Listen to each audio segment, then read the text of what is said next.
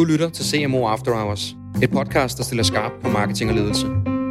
Vi inviterer dig med ind bag kulisserne hos danske marketingdirektører efter lukketid, hvor vi udforsker livet som CMO og nye marketing trends. Dine værter er Alexander Morabi og Peter Klit. Og vi er live igen, Peter. Vi er live igen. Så er vi tilbage med CMO After Hours, og vi sidder her i dag i egne rammer igen. Gasværksvej 10E på Vesterbro. Det er jo efterhånden blevet kutume nu, at vi Ja. ikke skal ud af døren. Det er faktisk meget lækkert. Det kan være, vi skal gøre det til øh, fast inventar i programmet. Det passer sgu egentlig meget godt. Så kan man lige, øh, lige få afsluttet sit arbejde, så køre direkte videre ind i den. Og her i dag, der sidder vi med Kasper Ackermann. Velkommen til. Jo, tak. Og tak fordi jeg måtte komme. Kasper, øh, ja, velkommen først og fremmest. Og øh, vi skal tale om noget rigtig spændende i dag, som øh, jeg har været en stor fan af og interesseret mig for i rigtig lang tid. Det er nemlig e-mail marketing. Øhm, Kasper, kan du ikke starte med at forklare lidt om dig selv? Øh, hvad er din baggrund, og hvad laver du i dag? Ja, det kan du tro. Og tak fordi jeg måtte være med. Og øh, jeg har også glædet mig helt vildt. Øh, jeg var jo slet ikke klar over, at man kunne få jer ud øh, til en selv, så jeg har, jeg har taget turen ind øh, til... Øh, ej, det jeg ved ikke, om det er Indre København. Kalder man det det? Ja, en af, ja, kalder man, det, vil, det, Det vil, jeg, det vil jeg sige For det. Det de kan vi godt fleste sige, vil det nok være Indre København. Men, øhm, men, øh, men jamen, jeg hedder som sagt Kasper, og jeg driver øh, e-mail marketingbureauet Ackermann. Der er jeg partner og direktør, og det vil sige, det er mig, der har det, sådan det overordnede ansvar. Øh, og jeg stiftede Ackermann øh, for, ja, det var tilbage i 2016, januar 2016, og jeg var før det i et, øh, et cloud- og webhosting firma, og til de af jer, der ikke ved, hvad det er, det er sådan et firma, hvor vi hostede domæner og hjemmesider, og der sad jeg med ansvaret for digital marketing, og der sad jeg både først som freelancer, og så blev ansat der efterfølgende, og var der i et par år. Øhm, jeg er 26 år gammel, og har, øh, så har jeg lidt uddannelse fra noget CBS, og fra både bachelor og kandidatgrad. Og, ja, og i dag der driver jeg så Ackermann, hvor vi sidder og hjælper virksomheder med e-mail marketing. Så det vil sige, at vi sidder og hjælper virksomheder med at prøve finde ud af, hvordan kan de tage de permission baser, de har, eller de samlede mængde tilmeldinger til deres nyhedsbrev, de nu engang har, og aktivere dem på den bedst mulige måde, øh, på tværs af de forskellige grupper og segmenter, der nu engang er. Så det er det, det, er det vi sidder og laver. Ja. Og vi, øh, vi kender jo hinanden, Kasper og jeg, fordi at jeg har tidligere været kunde hos Kasper. Det er der også mange af mine venner, der har. Og jeg glemmer aldrig dengang, vi var med i Copenhagen School of Entrepreneurship til introforløbet, hvor at, øh, der lige pludselig stod på PowerPoint, og Kasper Ackermann fra Ackermann Kommunikation også var en del af forløbet. Men øh, du var der ikke rigtigt. Det, det glemmer jeg aldrig. Og så var jeg spurgt hende, øh, hende der stod for den, hvor er, hvor er Kasper henne? Der var ikke rigtig nogen, der vidste. Men øh, Kasper, han var nok en af dem, der var noget længst med hans virksomhed på det tidspunkt, der havde noget nok at se til. Så øh, jeg tror, alt blev tilgivet. Og Alexander, nu, nu øh, det, er, det er en af de helt store hemmeligheder faktisk, ja. hvorfor at jeg ikke var der. Okay. Øhm, jeg, øh, og det var på min... Var det, hvornår, var det i 2016? Eller hvornår har det været? 15 måske? Det må nok have været 16 eller ja, 17, så, tror ja, jeg. 16 og 17, ikke? Fordi at jeg kan huske, det var noget praktikforløb. Man kunne få nogle ECTS-point for det. Yes. Nu er jeg jo gennemført, så jeg ved ikke, om man kan vel ikke trække en uddannelse Nej, nej, tilbage. så det der her, er ingen det, far her. Nej, nej, fint ingen nok. far. Jeg ved heller ikke, om de lytter med.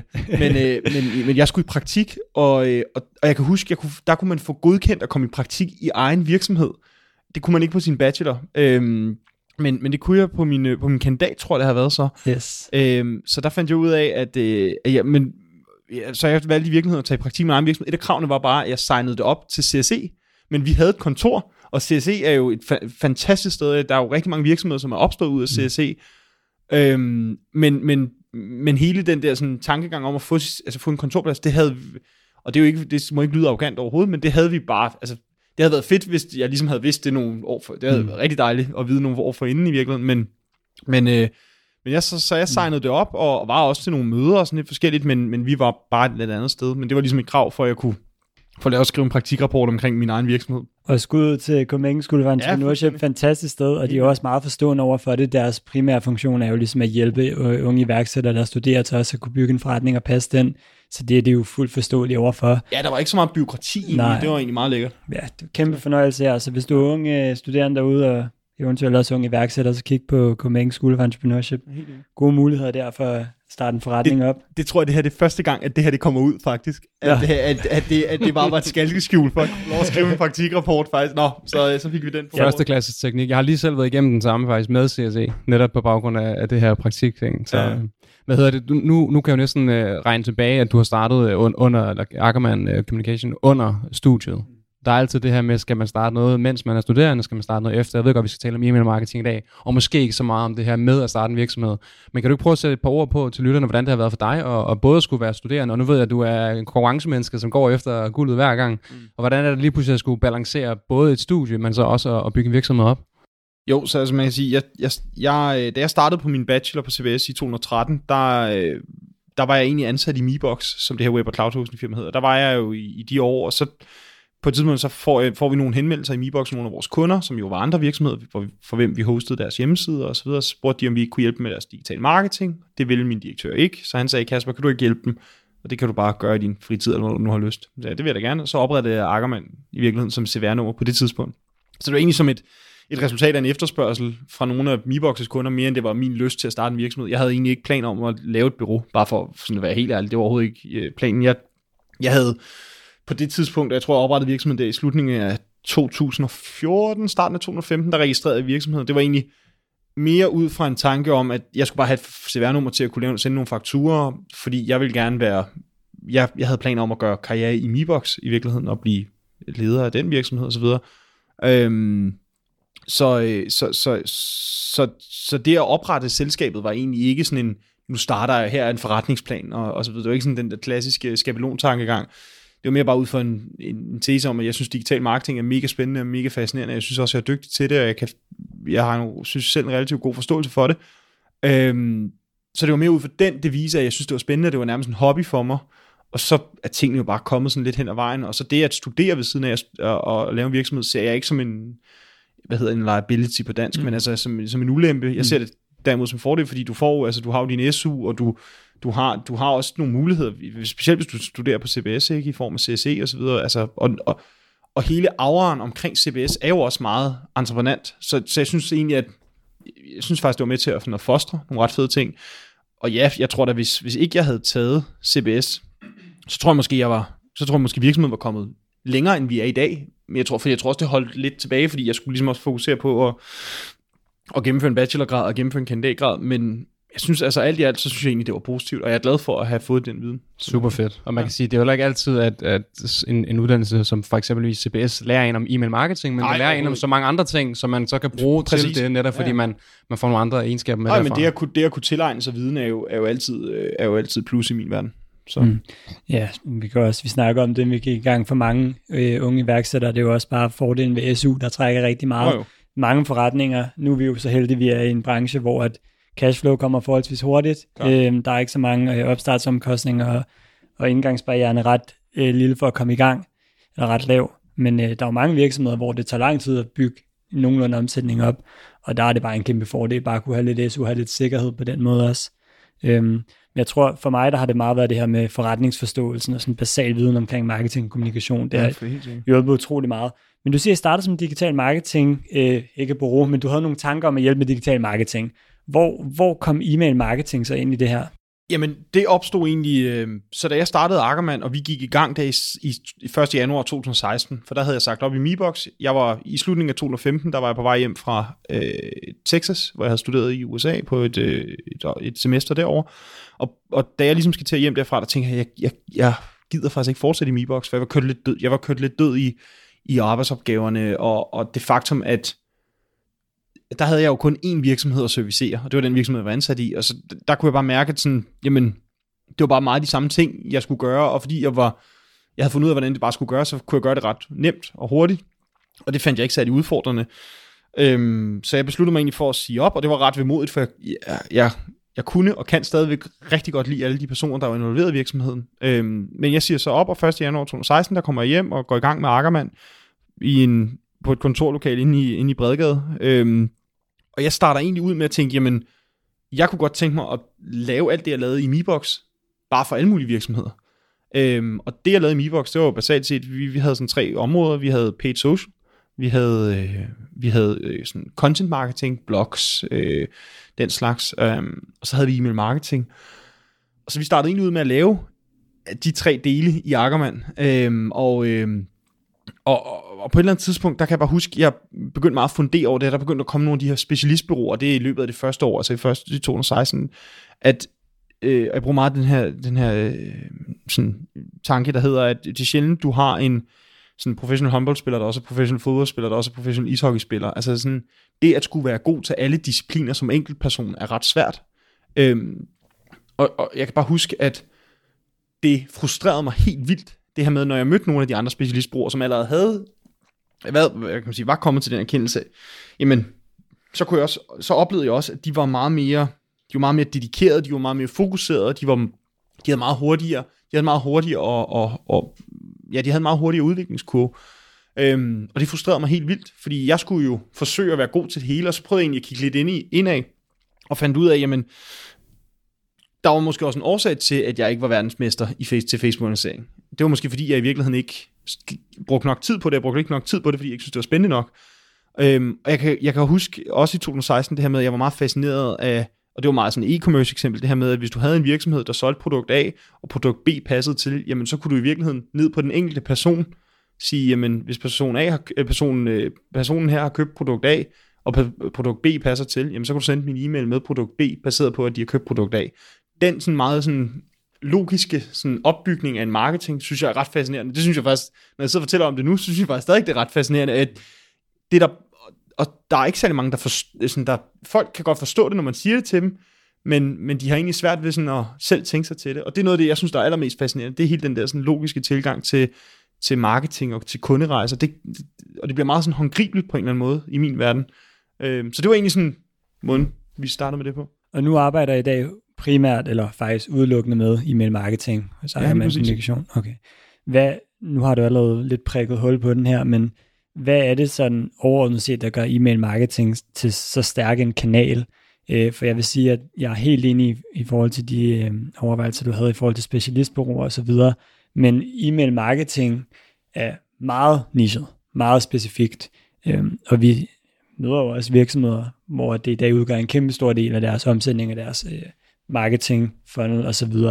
Hvad er det sådan helt specifikt, der gør e-mail marketing til så stærk en kanal overordnet set? Det, og det er et vidt godt spørgsmål. Altså man kan sige, e-mail helt overordnet set som marketingkanal har jo den øh, styrke, som hvis man sammenligner med sådan andre øh, digitale marketingkanaler, at du rammer og kan ramme den enkelte person. Øhm, så hvis man tager Facebook for eksempel, jamen så vil du normalt gå ind og targetere nogen baseret på en interesse eller noget adfærd, men du vil stadigvæk ikke ramme den enkelte person. Øhm, du vil ramme en, en gruppe af mennesker i virkeligheden, og det vil sige, at dit budskab vil jo unægteligt, til trods for at du kan segmentere det meget ned, så vil du unægteligt have en lidt bredere appel, hvor på e-mail, der vil du, øh, hver at du kan ramme den enkelte person, kunne gå ned og skræddersy budskabet på stor skala til den enkelte person. Og det er jo, det er jo noget af det, som der er medvirkende til, at e-mail jo som kanal øh, har en af de allerhøjeste konverteringsrater. Det er, jo, det er jo det faktum, at du kan tage en, tage en gruppe på 1000 mennesker, 5000 mennesker, 10.000 mennesker, og baseret på noget demografi og noget data, så kan du i virkeligheden tilpasse øh, budskaberne mere eller mindre ned til en enkelt person. Øh, og det er jo alt lige fra produktsammensætningen til måden, de bliver tiltalt på, til måden, som øh, e-mailen bliver skrevet på. Så, så din, din, din tilpasningsevne på den her marketingkanal i form af e-mail er, er helt fænomenal, og er, er noget, som de andre kanaler ikke endnu i hvert fald på samme måde kan levere. Øhm, men det har jo også nogle ulemper, fordi sådan, dine skaleringsmuligheder på e-mail er jo så mere begrænset, hvis man sammenligner med for eksempel Facebook. Og det er jo derfor, at vi har nogle kanaler, der er placeret længere op i trakten, og nogle kanaler, der er placeret længere nede i trakten, sådan en funnel tankegang. Så e-mail marketing er næsten udelukkende i, i mid- og bottom funnel? Ja, det, vil, ja, ja, det er det. Altså man kan sige, der er jo nogen som, øh, og nu, bliver, nu, nu, nu, nu skal jeg nok passe på, I må lige sige til, hvis det bliver for, øh, hvis det bliver for nørdet, så skal jeg nok forsøge at uddybe Vores lytter er meget nørdet. Ja, det, det, det, det, det kunne jeg fornemme. Jeg har hørt nogle af de, nogle af de tidligere episoder her, hvad hedder det, men, men, men der er jo nogle virksomheder, som, så jeg, jeg, i udgangspunktet så er jeg helt enig, e-mail marketing er jo ikke en top funnel kanal, det er jo ikke der, du er ude og skabe awareness blandt folk, der ikke kender forretningen eller brandet i forvejen. Der er jo nogen, der rent faktisk bruger det sådan, fordi at hvis du går ud i, i sådan en helt klassisk affiliate forstand og køber leads via konkurrencer, og du så begynder at sende dem e-mails, så kan man godt argumentere for, at e-mail faktisk kan fungere som en, altså som sådan en top funnel kanal, men altså hånd på hjertet, vi har ikke en eneste kunde, der gør det. Øhm, og jeg tror også, at jeg, det er også en disciplin, jeg, altså, nu skal jeg passe på at sige, jeg tror heller ikke på, at den disciplin med tiden vil overleve, fordi at spamfilternes udvikling og så videre vil bare, tror jeg, betyde, at de vil blive så intelligente i forhold til at kunne se, om, altså, om det, der bliver sendt, er relevant eller ej, at det vil ikke give nogen mening for, for brainsene at køre i køre på sigt i hvert fald. Så jo, e-mail er primært midt- og, midt- og lower funnel øh, kanal. Mm. Jeg tænker, det er måske relevant nu at, at dykke ned i en form for definition af, hvad vi egentlig taler om, for der er ofte en skildring mellem nyhedsbreve, altså ja. de her regulære opdateringer, man sender ud fra virksomheden, og så lidt mere, hvad kan man sige, øh, avancerede e-mail flows, altså mm. automations. Yes. Kan du ikke prøve at sætte en skildring op der, så lytterne er med på, hvad vi egentlig taler om? Jo, helt sikkert. Så man kan sige, e-mail marketing øh, er, øh, hvis du har e-mail som, og det, nu er det jo det, det er sådan en, en subjektiv sandhed i virkeligheden, ikke? fordi det er jo mig, der sidder nu og siger noget, og så kan folk gå ud og google det, og så finder de måske nogle andre ting. Men i min verden, så er e-mail marketing øh, bestående af, af tre dele. Så du har øh, ev, din, din evne eller din måde at tage nye subscribers ind på. Det er for eksempel lead-generering via Facebook, øh, og pop-ups på website osv., så, så har du din håndtering af data, det vil sige, hvordan får du data ind på dine subscribers. Hvis du er e-commerce, så vil det oftest komme fra dit, øh, din Shopify-platform eller din Magento-platform, og hvis du er B2B, så vil det måske være fra dit CRM-system. Og så den sidste del, det er, det, det er aktiveringen, eller det er eksekveringen. Det er der, du har din nyhedsbrev og dine automatiske e-mails. Øhm, så hvis vi tager den, den del, så har man øh, nyhedsbrevene, som jeg kalder kampagne-mails, og det er de her manuelt øh, øh, udsendte e-mails, som man for eksempel laver, hvis man har et tilbud på 20% i en weekend, så skriver du en e-mail og sender den ud. Og så har du den anden del, det er de automatiske e-mails, og det er, hvis du som øh, virksomhed for eksempel opsætter et automatisk e-mail flow til øh, personer, som lige har tilmeldt sig dit nyhedsbrev. Så det er de e-mails, der, øh, der bliver triggeret af en bestemt handling. Øh, og det, øh, man kan sige, sondring er også, at dine kampagne-mails er oftest i hvert fald udsendt, når det passer dig som afsender, hvorimod de automatiske e-mails øh, i langt højere grad, eller udelukkende faktisk, vil være, øh, hvad kan man sige, vil være, vil være afsendt øh, baseret på en handling, som modtageren foretager sig. Og så kan man jo måske, når man hører det, så kan man måske også tænke sig til, at øh, de automatiske e-mails oftest, ikke altid, men oftest, vil have en højere, øh, et højere interaktionsniveau, til, men de vil drive mere interaktion, fordi de vil være mere nærværende, eller vedkommende hedder det måske i virkeligheden, for den enkelte modtager, øh, hvorimod kampagnemailsene, som jo er på afsenders præmisser, vil jo komme lidt øh, uanmeldt, så at sige. Øh, dermed ikke sagt, at de ikke er, øh, er hyperrelevante for rigtig mange virksomheder at sende, fordi kampagnemailsene er jo stadig der, hvor du kan booste øh, og komme ud med nogle budskaber, som, øh, som, som, hvad hedder det, som, som, øh, som du ellers måske ikke var kommet ud med. Og nu sidder du til dagligt og driver en virksomhed, som er specialiseret i præcis de her ting og rådgiver omkring det. Øhm, jeg kunne forestille mig, at det, der i virkeligheden er rigtig stor efterspørgsel på i dag, det er e-mail automation og få udviklet store, øh, effektive og ofte også komplekse og granulære flows. Øhm, mange af dem, vi arbejder med her i Nordic Social, er jo e-commerce forretninger, og der er det bare så vigtigt, øh, i, i og med, at der er så meget omsætning at hente i automatiske flows, og man kan arbejde på det for evigt, og altid gøre dem mere øh, komplekse. Er, er det korrekt forstået, at det mest det mærker en efterspørgsel på, eller er det laver I lidt af hvert, eller hvad er det virksomheden har fokus på overordnet set? Altså, hånd på hjertet, som man siger, det er klart automation-delen, Ja. ja. som de fleste øh, sådan, går ind til med en efterspørgsel om. Øh, og jeg tror måske, det skyldes, at det er det, der er sværest, altså sådan i opfald, altså i, hvad virksomheden opfatter som mest kompleks, så tror jeg, det må være automation-delen. Øh, mange virksomheder, problemet er, at mange virksomheder tror, at de skal starte med en rumraket. Og hvis ikke du har noget automation, og det er der rigtig mange virksomheder, som ikke har, jamen så giver det altså mening at få bygget sådan en, altså en, en, en, nu kalder jeg det en basal struktur. For mange virksomheder vil det jo være super komplekst, men en basal struktur, hvorpå du så kan udvikle videre. Det skal vi nok, det kan være, at vi kommer tilbage og snakker lidt mere omkring det. Yes. Øh, men det er helt klart automation, der er, sådan, der er mest efterspørgsel på.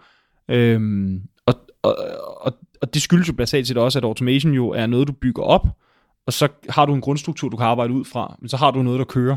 Øhm, men der er også rigtig mange virksomheder, det må man heller ikke tage fejl af, altså rigtig mange virksomheder, som, som også er- efterspørger hjælp til, til det at drive kampagne-e-mails og lave indhold til, til e-mail, og det er jo det er også noget, det vi sidder og gør, altså sidder og skriver og designer e-mails, fordi at altså, øh, man må heller ikke, og det, det, har, det har I jo nok også erkendt på, på, på social-delen, at bare det at lave og ved- vedligeholde en contentproduktion er jo, altså, det er jo ret komplekst, hvis du har et ret stort setup. Altså, jo, jo mere ambitiøs du er, des mere kræver det jo også. Mm. Øhm, og, øh, og, og jeg synes, der er ret mange virksomheder, det oplever jeg faktisk også, der er ret mange virksomheder, som, hvor ambitionsniveauet faktisk er ret højt.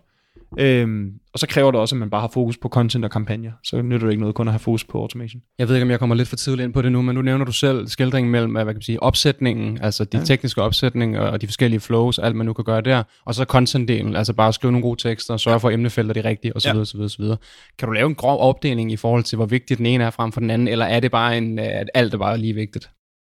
Øhm, jeg tror, hvis du havde spurgt mig for et år siden, ah, halvandet år siden, så havde jeg sagt, at den tekniske del var klar, er klart vigtigst. Øhm, jeg må nok sande, at, øh, at øh, vi har så også lavet en contentafdeling, i, vi, vi hyrede en kreativ chef i maj sidste år. Og jeg vil sige, det som godt content rent faktisk har af indvirkning, er ret imponerende i forhold til, hvad jeg øh, tidligere har, har troet øh, og ment. Øhm, fordi jeg, jeg, jeg kan bare se, at når, når indhold bliver skrevet rigtigt, og e-mailsene bliver designet rigtigt, jamen så har det en indvirkning på, i hvor høj grad dine subscribers rent faktisk ønsker at interagere med dit brand. Øhm, man kan så sige, man kan vende den om og sige, jamen, det kan, du kan skrive nok så gode e-mails, men hvis ikke de bliver sendt ud på de rigtige tidspunkter og bliver trigget rigtigt, så, så er du lige vidt. Øhm, så jeg tror, at du kan have et ret højt bundniveau, hvis du laver godt indhold, men for at det kan blive rigtig godt, så bliver du bare nødt til at have den tekniske ja. struktur på plads. Giver, giver, det, giver det mening? Det giver super god mening. Ja. Ja. Det er ligesom det med at have den holistiske tilgang med Facebook-annoncering. Hvis ikke målgrupperne spiller, så er det lige meget, hvor godt content ja, du laver. Præcis. Og hvis, altså, hvis målgrupperne er rigtig gode, så er det ligegyldigt, hvis contentet er dårligt. Ja, ja. Så jeg tror bare, det handler om at komme hele vejen rundt om det. Øh, lige meget hvad, så er det hele bare vigtigt, at det skal spille sammen. Hvad med det her øh, i forhold til frameworks og sådan mm. specifikke beviste modeller for at få det til at virke? Det er jo noget, vi er begyndt at arbejde rigtig meget med her på det seneste, mm. både på copywriting og på den kreative del. Øh, på det tekniske er det lidt begrænset på social, hvor meget man kan gøre. Mm. Men er det noget, som I sådan løbende holder øje med, hvad der sker derude, udarbejder i jeres eget? Øh, har I sådan en proces for, hvordan I griber content-skabelse an, eller hvordan arbejder I med det? Ja, altså man kan sige, så øh, i forhold sådan, til de tekniske strukturer, så er der jo nogle helt klare, altså nogle helt klare tilgange, ja. og, øh, og, og det, er sådan, det er meget forskelligt, om det er en e-commerce, eller om det er en B2B virksomhed, eller en SaaS virksomhed, eller hvad det end er. Øh, overordnet set, så er, øh, og det, man skal passe på, at man ikke, har sådan lidt, man ikke kommer til at lyde sådan småorgan, når man siger det, men for mig er det bare meget logisk, sådan, hvordan er det, man bygger det op. Øh, og, og ofte så vil du sige, jamen, hvis du som e-commerce virksomhed, så vil du oftest have noget lead-generering, helt op top funnel, topfunnel i forhold til email marketing. Øhm, og den lead-generering vil jo medføre nogle leads. Så vil der være en stor del af de leads, der aldrig har købt fra dig før. Afhængig af, hvor komplekst dit produkt er. Mange e-commerce virksomheder har jo ikke særlig komplekse produkter i virkeligheden. Øh, det skal man også passe på, for der er jo nogen, der sælger biler online. Men altså, jeg tror, at størstedelen af danske e-commerce har, har det, jeg vil klassificere som ikke komplekse produkter. Og det vil sige, dem kan du godt forsøge at pushe til et første konvertering i en, for, i en e-mail-serie.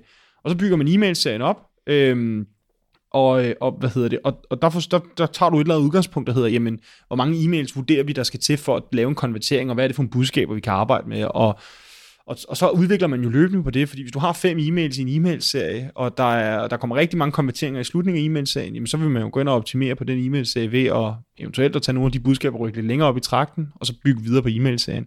Og så vil man gå videre til at sige, jamen, så skal vi også have en automatisk e-mail mod vores nye kunder, førstegangskunderne, mod dem, der har købt flere gange, mod de kunder, der er tabt, osv. osv., osv. Så der er, nogle, der er sådan en, en meget, jeg tror, det pas på igen, men en meget logisk sådan, måde at gå til det og arbejde med kunderejsen på inden for e-mail marketing, fordi du kan basere det direkte på købsdata, mm. i hvert fald i e-commerce. Så det er også op til den enkelte virksomhed ligesom at, at tage det her med herfra, fra den her snak i dag, og ligesom at vide, hvad der egentlig er relevant for dem. Fordi alle dem, du nævner her, det er jo det kommer an, al, fuldstændig an på den enkelte virksomhed, hvad de egentlig har til rådighed. Præcis, ja, ja, og, der, ja. og så man kan sige, så hvis du går ned, og det er, jo der, det er jo der, det bliver ret spændende, det er jo at gå ned i en enkelt virksomhed, fordi hvis du har sådan en virksomhed som, som Soundbox for eksempel, øh, som jeg, jeg ved ikke om alle kender, men tænker mange kender, dem, dem har jeg arbejdet med i mange, mange, mange år, ikke? og de har jo i virkeligheden kun et produkt som sådan, så har de nogle accessories og sådan lidt forskelligt, men de har jo en højtaler.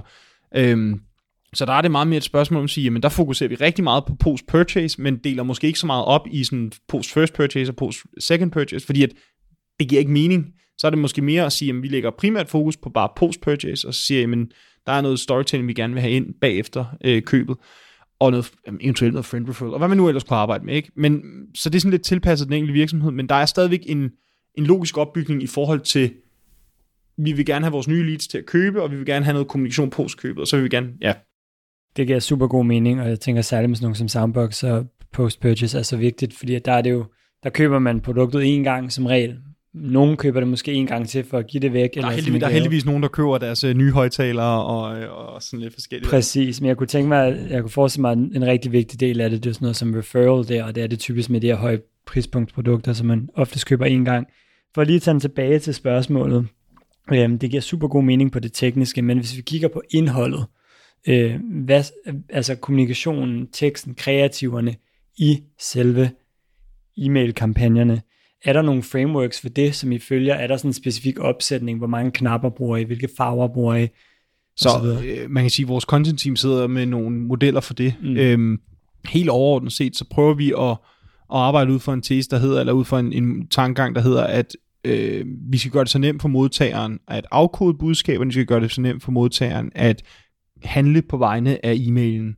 Øh, og handle det ikke som sådan at gennemføre et køb, det kunne det godt være, men det er også det, at vi gerne vil have dem til at udføre den handling i e-mailen, vi gerne vil have dem til, øh, så at sige. Så øh, rigtig mange øh, virksomheder arbejder enten med ingen citater, eller også arbejder de med alt for mange citater. Øh, og en citat er jo en call to action, og, og det betyder basalt set, at der er jo nogle virksomheder, jamen, så har de bare en lang, lang, lang, lang tekst, som i sådan måske klassisk forstand vil være et nyhedsbrev, hvor der bare er nyheder i, men der er ikke rigtig noget budskab at handle på baggrund af. Eller også så går det i en helt anden grøft, og har cirka 27.000 knapper i e-mailen, og på den måde så distribuerer du bare modtagerens opmærksomhed ud over x forskellige budskaber. Og på den måde så er så, så gør du alle budskaber lige vigtige. Og det er jo sjældent, det er sådan. Så man kan sige, så vi arbejder ofte ud fra en, ud fra en tankegang, der hedder, at vi skal gerne føre modtagerens, det bliver lidt svært at forklare over et podcast, men føre modtagerens øje ned mod call to action. Så der vil oftest være et header-billede, så vil der være en fangende overskrift, en, en hvad hedder det, en, øh, Brødtekst. en, en brødtekst, der ligesom, som man kan sige, udbygger den påstand, der har været i overskriften, og så en call to action, som, som gerne skal føre til, til, til handlingen. Og det er jo en super konkret ting, det her, som der er mange, der kan tage videre, det her med at have et budskab i ja. Sin kampagne. Du kan, det kan du bruge til alle former øh, for marketing. Men for e-mail marketing, der ser det bare så ofte, at så er der bare tre budskaber, og der er fem forskellige produktkategorier, man kan gå ind og tjekke, og der er to forskellige rabatkoder. Altså, hold det simpelt, og prøv at holde det til et budskab. Ja, også fordi du, du, altså, det bliver umuligt for, for dig at, kom, at have, en, have en, fær- en fængende hvad hedder det, emnelinje, hvis du skal have, altså, du skal have samtlige produkter øh, i, din, i, i din e-mail, hvis så frem du selvfølgelig har mere end bare et produkt. Ikke? Øhm, og, og så prøv at, prøv at eksperimentere lidt med, øh, hvad hedder det, med, altså prøv at, jeg tror, det vi umiddelbart også kan se, det er, hvis du går ind og eksperimenterer en lille smule med sådan designet og med de elementer, du bruger, altså så det ikke bare er en MailChimp-skabelon, fordi at man skal også tænke, at dem, man sender til, de modtager flere nyhedsbreve, end, end bare det, du sender. Ikke?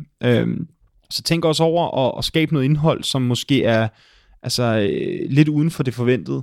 Øhm, og brug nogle elementer, som, som jo er til rådighed i form af countdowns og i form af giffer og så videre, for også at skabe noget, noget spændende indhold, som folk rent faktisk gider interagere med. Og det synes jeg, en af vores kunder, som, som, som for eksempel Goodiebox, er rigtig gode til. Øh, altså de forstår virkelig at, at, at, at levere noget indhold, som er fuldstændig brand-aligned, og som er ret spændende og forfriskende, øh, og som ikke rigtig ligner alt det andet. Øh, så, så, og det, det, altså det samme med Shape New Tomorrow også, ikke? Altså jeg synes, der er mange brands, som er begyndt at blive ret gode til det, og som går væk fra den der sådan helt klassiske MailChimp-model, øh, hvor det bare er et, et, et, nu sagde jeg det selvfølgelig godt nok selv, men et, et billede, noget tekst og en knap. Mm. Fordi om end at det selvfølgelig er den helt skrabede model, jamen så er det også bare, ja, i ordets, eller i sin sætnings helt klare forstand, en skrabet model. Det, det, det, det er bare ikke særlig spændende, og det er ikke særlig forfriskende. Og det, Jeg det, der, sidder og nikker herovre i vildskab. Ja, Det, ja. det er præcis det, jeg sidder og tænker. Og særligt det her, du siger med at, at ramme lidt ved siden af måske. Altså at lave noget skævt i forhold til, hvad man ja. vil forvente i det format. Det er også noget, der fungerer rigtig godt i social. Vi lavede et opslag for nylig, hvor alt stod på hovedet. Og så kom der en animeret tekst ind ovenpå øh, Flip Your Phone. Så vender man den rundt. Så det her anderledes ting, hvor at, øh, folk måske ikke helt forventer, det er også det, der virker på mig. Særligt hvis jeg får en e-mail med et fuldstændig skævt emnefelt hvor jeg tænker, hvad fanden er det? Jeg bliver nødt til at åbne den. Præcis. Og så kommer man ind, og så bliver man budt på et eller andet budskab, som måske også er skævt i forhold til det afsenderen. Og så er det der, man begynder at, at virkelig at tænke over, hvad er det egentlig, jeg sidder og kigger på. Og så er det der, du begynder at forward den til mig og skrive, ej, prøv at tjekke det emnefelt, er det ikke godt? Skulle vi ikke Det bruge har jeg vist gjort et par gange. Men, ja, øh, præcis, præcis. Altså, man kan sige, vi, vi, øh, vi poster faktisk, og nu plukker jeg selvfølgelig, desværre, sorry, vi plukker lige vores egen Facebook-side her, øh, og det, vi poster løbende sådan nogle gode eksempler på e-mails, og et, øh, og der kan man lige gå ind og, altså nogle af de sidste, vi har postet, de er, altså jeg synes faktisk, at, øh, jeg synes bare, det er gode eksempler på nogle e-mails, som er, det er sjovt nok også mig, der sidder blandt andet og finder dem, men, men øh, jeg jeg synes, de er ret fede, jeg synes, de kan noget, jeg synes, de er lidt anderledes i forhold til, også på sådan, det er ikke nødvendigvis, sådan, at designet er så anderledes, men jeg synes bare, at sådan, formatet er, er spændende, og der er, nogle, der er nogle gode eksempler på sådan, både grafisk opbygning, og formater, og content osv., så, videre, så prøv at rende ind og tjekke dem, hvis man gerne vil have noget inspiration. Fedt. Der var endnu, der var mere konkret der, som man kunne tage videre. Og nu når vi er allerede inde på så konkrete ting, så kunne jeg godt tænke mig, at vi kommer lidt videre ind på, eller ind til uh, e-mail marketing platforme. Mm. Øhm, der er jo egentlig mange platforme, Helt øh, og der er platform til indsamling af øh, e-mails, altså sådan øh, subscriber, subscription pop-ups osv. Der er platformen til at bygge funnels til e-mail automations osv., øh, som også ofte virker på en måde, hvor man kan sende kampagner ud. Øhm, for mig lader det til, at der hele tiden kommer flere, og det lader til, at populariteten skifter ret meget mellem platformer. De etablerer nye partnerskaber, som vi så blandt andet med Shopify og Mailchimp, og så Ja. Shopify, Klaviyo og så videre. Øhm, hvad for nogle platforme arbejder I mest med i dag, og hvad ser I som værende mest populært lige nu derude? Ja, det, det er jo sjovt, fordi popularitet er jo lidt, i hvert fald, jeg tror, popularitet inden for mange ting, men også inden for e-mail marketing platform, er jo sådan lidt en sjov størrelse, ikke? fordi at det, der er også lidt lemming-effekt, tror jeg, at, sådan, at så, så, så er der mange, der hører, jamen, hvilken platform bruger den her virksomhed, jamen, så skal vi bruge den samme. Øhm, og, og, og, og jeg, jeg ved ikke, altså, vi, vi- og vi, er jo, vi er jo et resultat af det, eller vi, er vi et resultat af det, eller er vi en katalysator for det? Det er jo sådan lidt, hvordan man lige ser det, men jeg tror i hvert fald, at vi er, jeg, når jeg kigger ind i de platforme, vi arbejder med, og vi arbejder med rigtig mange forskellige, så er der bare nogen, der bare går igen, og går de igen, fordi vi er gode til at, sådan, at pushe dem, altså presse dem ud mod kunderne, eller er vi gode til at arbejde med dem, fordi kunderne kommer til os med de platforme. Det er jo sådan en, en høne i lægget, tror jeg. Øh, men, men i hvert fald Active Campaign ser vi rigtig meget. Klaviyo, som jo er dem, du selv lige nævnte, ikke? Så, og, øhm, så dem har vi rigtig meget med at gøre, øh, både på, sådan, på kundeniveau, men også i forhold til samarbejde med, med platformene, har rigtig gode dialoger med, med begge. Øhm, MailChimp har vi stadigvæk en del kunder i. Det var det faktisk den platform, der vi havde flest kunder i, da vi startede, og det var sådan en, Det giver mening, ja. Ja, det er også sådan, det er sjovt at se, sådan, hvordan ens forretning, altså bureauet sådan, har udviklet sig. Ikke? Fordi MailChimp er jo sådan en meget entry e-mail marketing platform.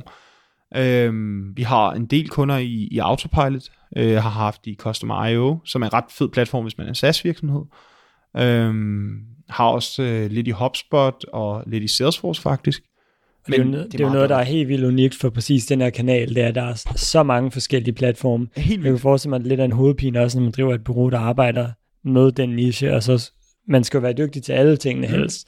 Og nu sagde du også selv, at det er, dygtigt, at det er fedt at være specialiseret i en ting. Ja. Det er også lidt svært, når der er så mange platforme, kunne jeg forestille mig. Det er sikkert noget, I bliver bedre til med tiden, og i takt med, at I vokser, og Mm. bliver bedre til platformene.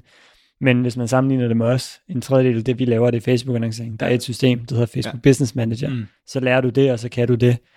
Øhm, Men jeg tror, også, jeg tror faktisk, at hvis jeg må hoppe ind der, altså jeg Mm. tror også, øh, jeg har, altså, jeg vil sige, seniorlaget i vores forretning har ret nemt ved at sætte sig ind i nye platform, øh, fordi når man har arbejdet med, øh, altså jeg har jo siddet i relativt mange platforme efterhånden, så jeg kan, når jeg kommer ind i en ny email marketing platform, jeg kan ret hurtigt afkode, hvordan den fungerer, hvad man skal være opmærksom på. Jeg kender faldgrupperne, som de faldgrupper, der er i nogle platform, er oftest i mange platforme, for så at sige. Øhm, så kan en trigger trigge flere gange, altså hvordan fungerer ekskluderingen, hvornår, hvor lang tid går der før de, altså fra, fra et segment opdaterer. Sådan nogle ting, som hvis ikke man har arbejdet med email marketing før, og ikke ved, man skal kigge på, jamen det, det kommer bare med erfaring. Så det at kunne sætte sig ind i en ny platform, er noget, som man også lærer. Øhm, og jeg, jeg plejer også at sige, at det her med, hvis du har e-mail marketing erfaring, så, så skal du også gerne kunne sætte dig ind i nye platform sådan relativt hurtigt, hvis du har tung e-mail marketing erfaring, som jeg mener, jeg selv har. Øhm, så, så, øh, så jo, der er op, altså, det er jo selvfølgelig en udfordring, øh, og der er jo nogle platforme, som er svære, altså som er sværere at arbejde i, og det er primært enterprise-platformene, som Salesforce Ja. og Jillik og Adobe Campaign osv. Det var det, jeg skulle til at sige, at, at der er rigtig mange større enterprise øh, software Mm. løsninger, som har e-mail marketing som et ben, eller som et led. Øhm, og så er der rigtig mange, som bare kun er til e-mail marketing.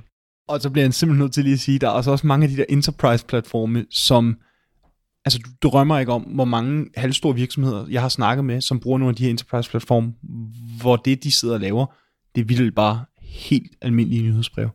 Og du sidder, de sidder og betaler, jamen, altså licenser, der er astronomisk høje, hvor man, og jeg, jeg kan ikke lade være med nogle gange at sidde og tænke, det her, det kunne I bare køre i MailChimp.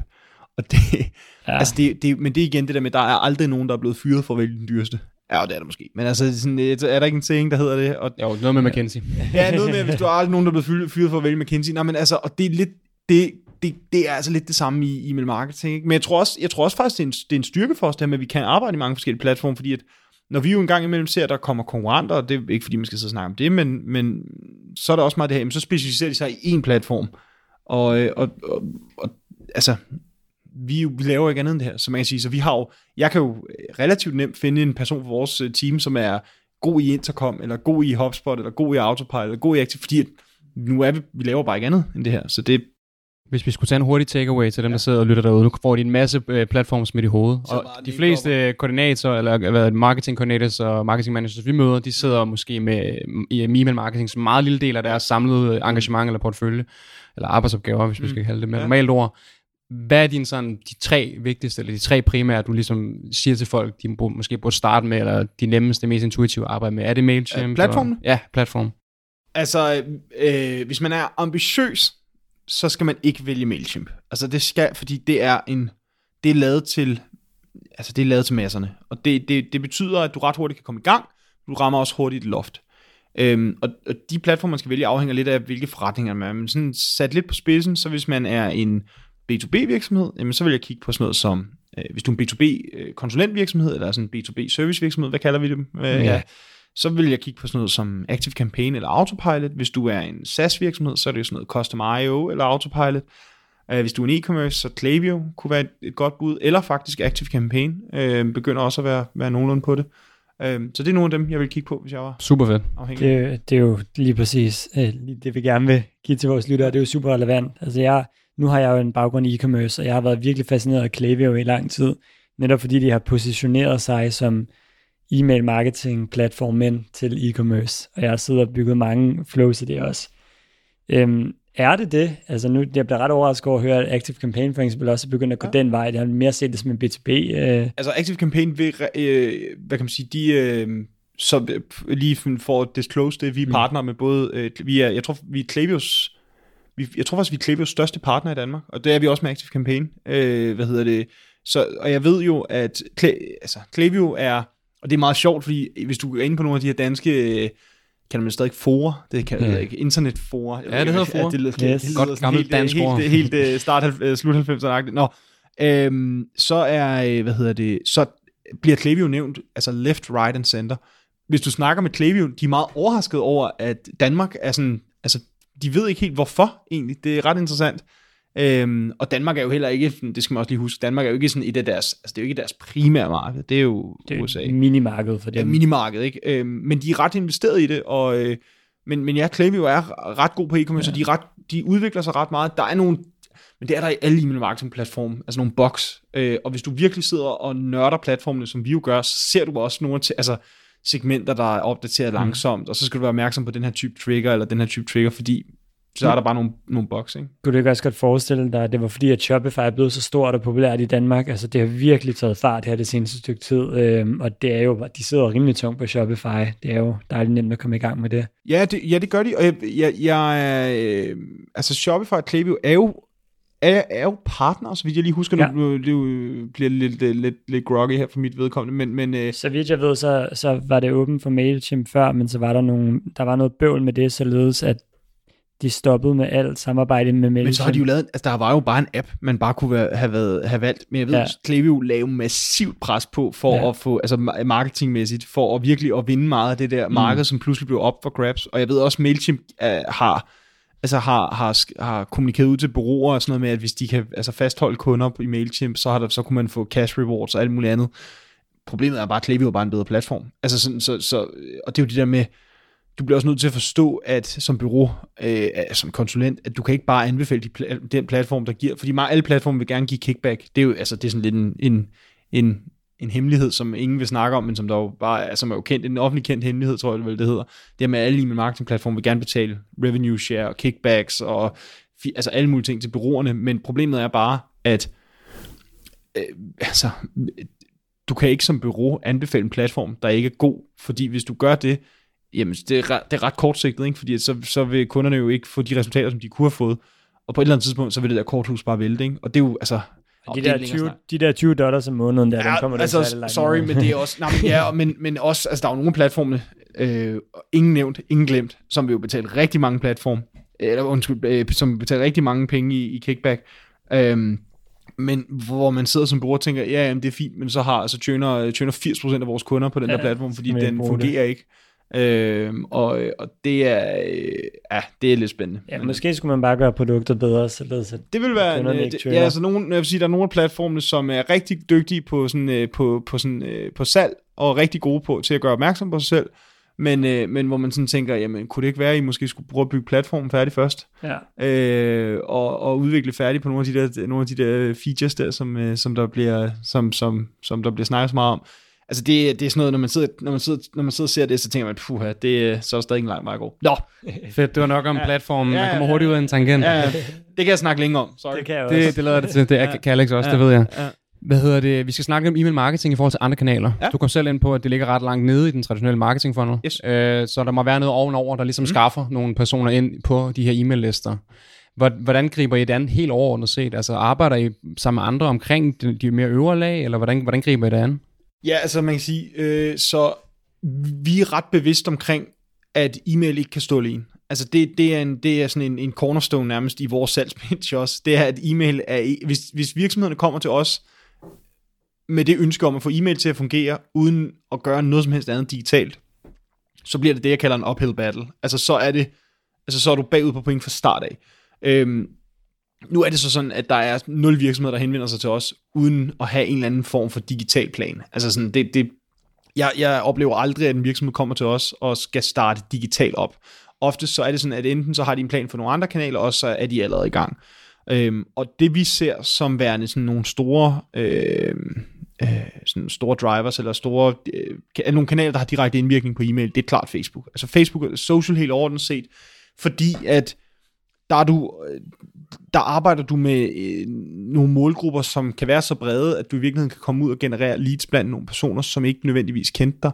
Og jeg tror også, at e-mail er e-mail har nok lidt samme rolle i virkeligheden i forhold til social, som social har over for e-mail, ikke? At, at du kan tage nogle personer på Facebook for eksempel, som jo ikke kender dig, give dem en mulighed for at lave en relativt blød konvertering, og så rent faktisk give dem videre ned i, ned i fødekæden til e-mail.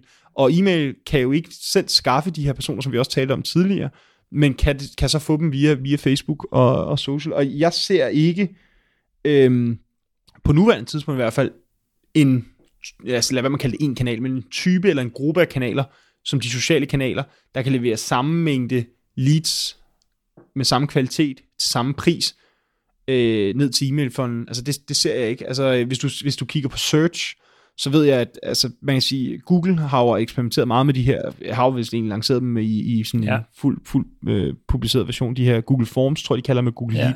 Jeg kalder dem bare Google Leaders, men de hedder Ja. ja. Google Forms, tror jeg. Jeg tror, det hedder Google Lead, Google Lead Ads. Altså, det Altså det jeg ved, sikker på. Altså, vi har en, øh, vi har en, øh, en e-commerce kunde, som Mm. faktisk har haft ret stor succes med det. De har også rigtig mange søgninger på deres navn. Øhm, og så det vil sige, det, det fungerer ret godt for dem.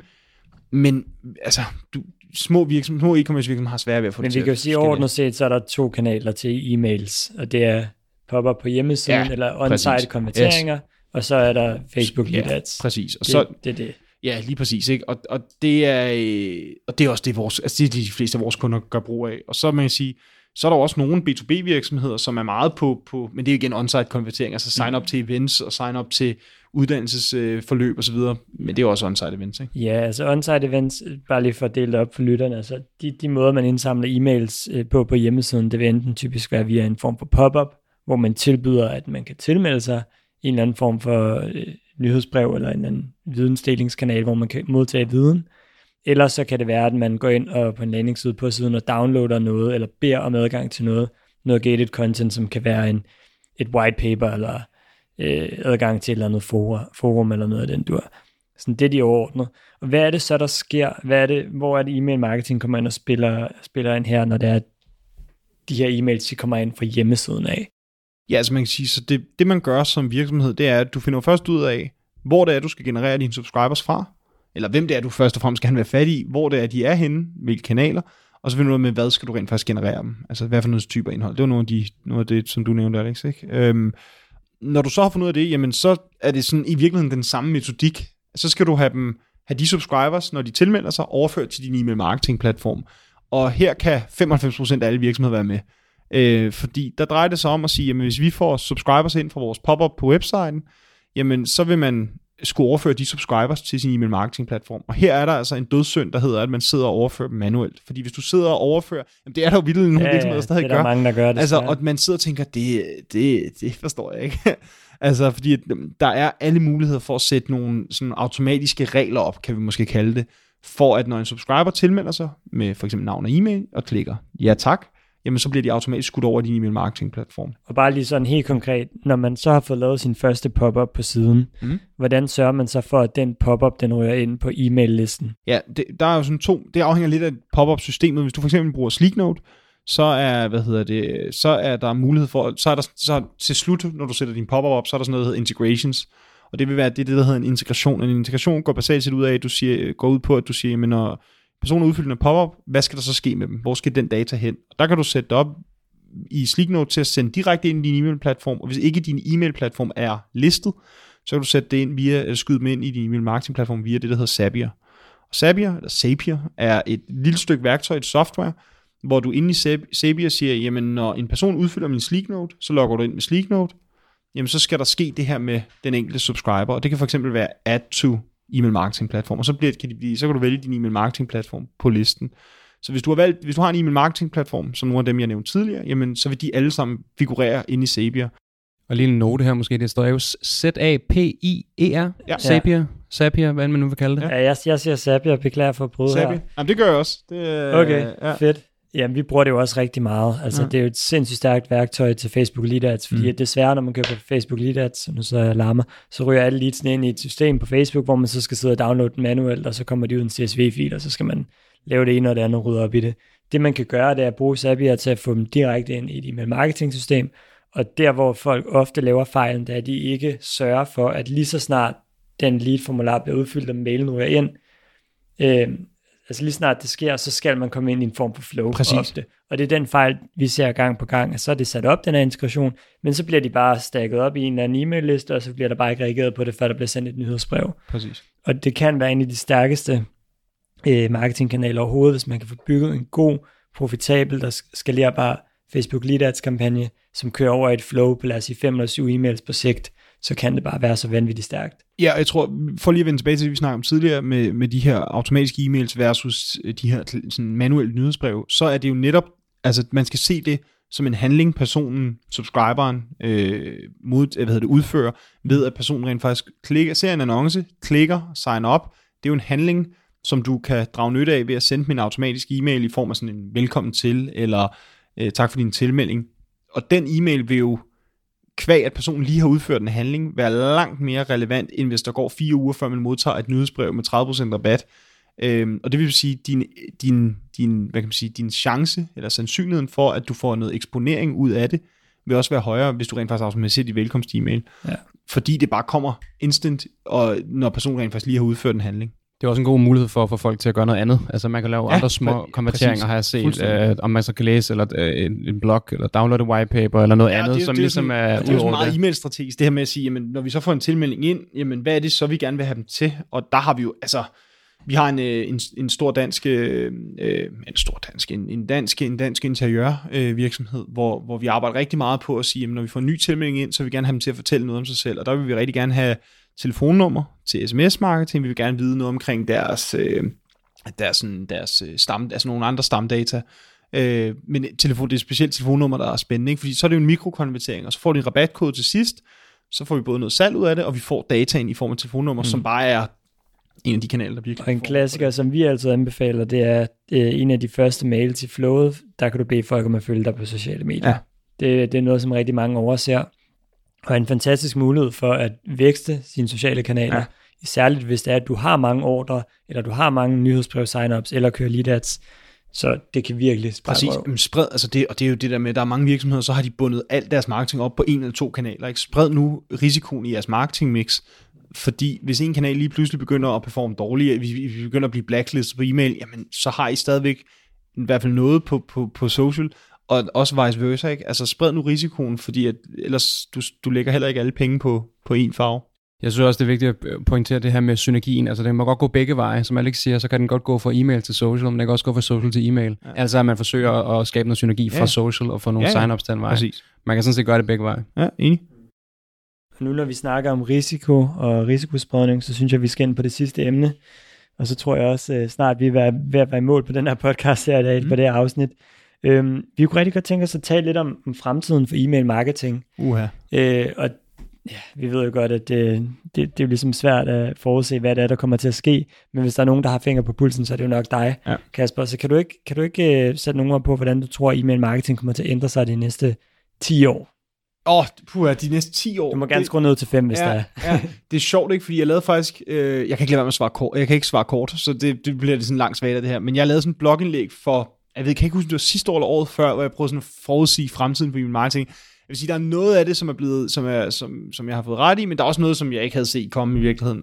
Øhm, og, og, hvad hedder det? Altså, hvis du kigger ind i, hvad der sker lige nu, så meget af, mange af sådan, øh, mange af meget af det, der sker, det er, at e-mail bliver langt mere interaktivt. Altså, du, øh, du kommer til at se, fordi at klienterne udvikler sig, Gmail udvikler sig, Outlook udvikler sig, jamen, så vil du se, øh, at e-mail som øh, medie bliver langt mere interaktiv. Det vil sige, du vil pludselig begynde at kunne, øh, hvad hedder det, swipe, tror jeg, vi kan kalde det, altså swipe content i selve e-mails. Du vil kunne se, begynde at kunne se tabeller.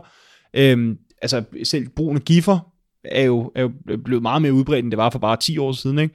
Øhm, så sådan det interaktive element vil klart udvikle sig. Øhm, så vil øh, så hvis spam, spamfiltre og, og, og hele den, den sådan del af e-mail marketing også udvikle sig, og det vil blive langt mere intelligent. Altså det, at en e-mail-klient vil i langt højere grad kunne finde ud af, baseret på, hvad der er i e-mailen, det er også det, der sker i dag, men den udvikling vil bare tage fart, tror jeg, vil langt højere grad og vil blive meget klogere til rent faktisk at placere e-mails i de forskellige folder, eller de forskellige mapper. Øhm, så tror jeg på sådan en marketingmæssigt niveau, så vil vi se, at øh, automation vil udvikle sig. Jeg tror, vi vil, vi vil komme til at se mere, og nu bliver det sådan lidt, lidt, lidt øh, sådan lidt, kommer til at lyde sådan meget marketing men jeg tror, vi vil komme til at se en udvikling i retning af, altså jeg tror, vi ser meget mere sådan AI og, og, og, og, og e-mail marketing, der er øh, der ikke bliver triggeret af mennesker, men bliver triggeret af et handlings, handlemønstre. Jeg ved, at sådan danske clerk for eksempel, øh, Øh, ud arbejder på, på, på noget i den, den retning, øh, hvor de faktisk tager deres kampagne, altså hvor de tager kampagnemails mediet, eller vi kan kalde kampagnemail, øh, hvad kan man sige, formatet, og automatiserer det og siger, jamen, nyhedsbreve bliver skudt ud til de enkelte modtagere med relevante produkter, baseret på den enkelte modtagers handlinger. Øhm, således at det i virkeligheden bare kommer til at stå lupe nærmest, og som løbende feeder nye produkter ind. Der er ting, de ikke har knækket nu, de har ikke knækket koden, og nu kan det være, de hører med. Øh, så så de, altså, de skal bare ringe igen, men, øh, hvad hedder det, men, men de har ikke helt knækket koden i forhold til sådan, det er meget, de er meget gode på tilpasning af produkt, content-delen, men de er ikke gode nok endnu på tilpasning af sådan tekst- og billedcontent, så det bliver bare de samme tekster, og så bliver det jo bare sådan en, sådan en tilbudsavis nærmest, ikke? Mm. Og, og, og, men jeg tror, den retning, synes jeg er sindssygt spændende, og, og det kan hjælpe specielt mange lidt mindre virksomheder med at kunne overskue hele det der kampagne-e-mail-ræs, som kan være ret svært, hvis man både sådan lidt står på lageret, og lidt skal styre sin Facebook, og lidt skal styre kundeservice, og lidt skal styre alt muligt andet, du så kan automatisere din kampagne Så det tror jeg, vi kommer til at se mere af. Øhm, og, øh, og, og så noget af det, jeg er sådan, jeg ved ikke, om jeg er meget fokuseret på det, men jeg, jeg synes, det er interessant at følge med i, det er den der udvikling af, at jamen, hvad med, he, hvad med hele den nye demografi, der opstår? Altså alle dem, som er øh, unge teenager i dag, opretter de e-mailadresser? Altså for din e-mailadresse, hvad, hvad, hvad bliver, nu bliver det meget teoretisk måske virkelig, hvad bliver, sådan, hvad bliver den der sådan unique identifier på tværs af digitale medier? Jeg havde, hvem var det, jeg havde diskussion med egentlig her den anden dag? Det var min, min lillebror. Øhm, han, synes jo, han synes jo, det er egentlig mærkeligt, at hans storebror han driver en, et bureau, der, der hjælper andre virksomheder med at sende e-mails. Det kan han jo godt synes er lidt, lidt, lidt specielt. Og han siger, jamen hvad med alle de, hvad med alle de der unge der, der, altså hvad med alle dem, der er på TikTok? Og jeg er ikke selv på TikTok, det, det tror jeg, jeg er for gammel til. Øhm, så siger jeg, ja, hvordan, hvordan opretter man sig egentlig på TikTok? Og så tænker jeg, bliver jeg simpelthen nødt til lige at vide, fordi TikTok, som til dem, der heller ikke lige er så øh, gode på det, det er, jo sådan, det er jo den her sociale medie, hvor, mange, hvor man optager nogle videoer, og det er meget unge mennesker, der bruger det. Så downloadede TikTok, skulle se, hvordan opretter en profil, og det er sjovt, ikke? Der er 6-7 forskellige måder at oprette en profil. Det er login with Facebook, det er login with Google, det er login with Apple, øh, så er der også login with email address slash phone number, og det vil sige, den eneste, så vidt jeg i hvert fald lige kunne se, hvor du ikke skulle bruge en e-mailadresse, det var hvis du log, altså bare loggede ind med dit telefonnummer. Jeg ved så ikke, hvor mange af dem, der opretter sig på TikTok, der bare skriver deres telefonnummer, og så signer op.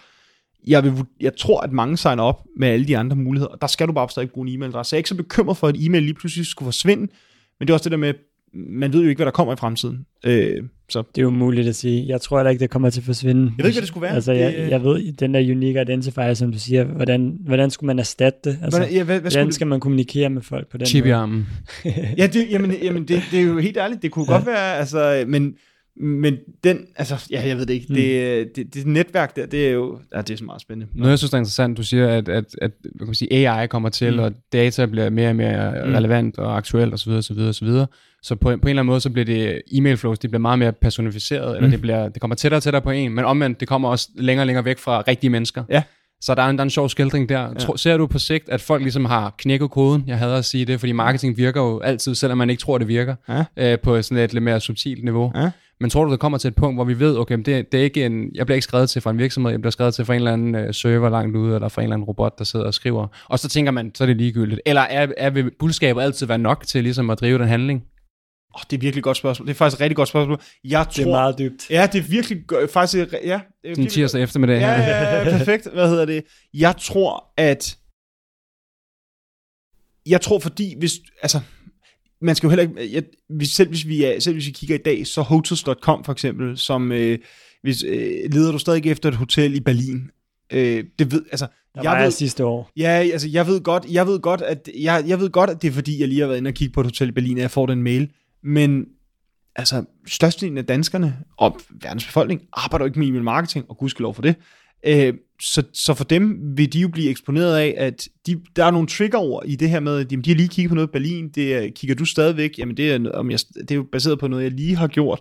Altså der er, der er nogle, jeg tror der er nogle, sådan, der er nogle ting dybt i os, der, der, vil, der vil unægteligt øh, blive triggeret af den måde, som det er skrevet på, uagtet af, at det jo ikke er et menneske, der lige har siddet og sendt en e-mail. Fordi i dag, hvis du skal drive hotels.coms, jeg gad virkelig godt, jeg håber, hvis personen, der sidder og driver hotels.coms øh, e-mail marketing, sidder og lytter til det, her, så må personen gerne skrive til mig, jeg har så mange spørgsmål.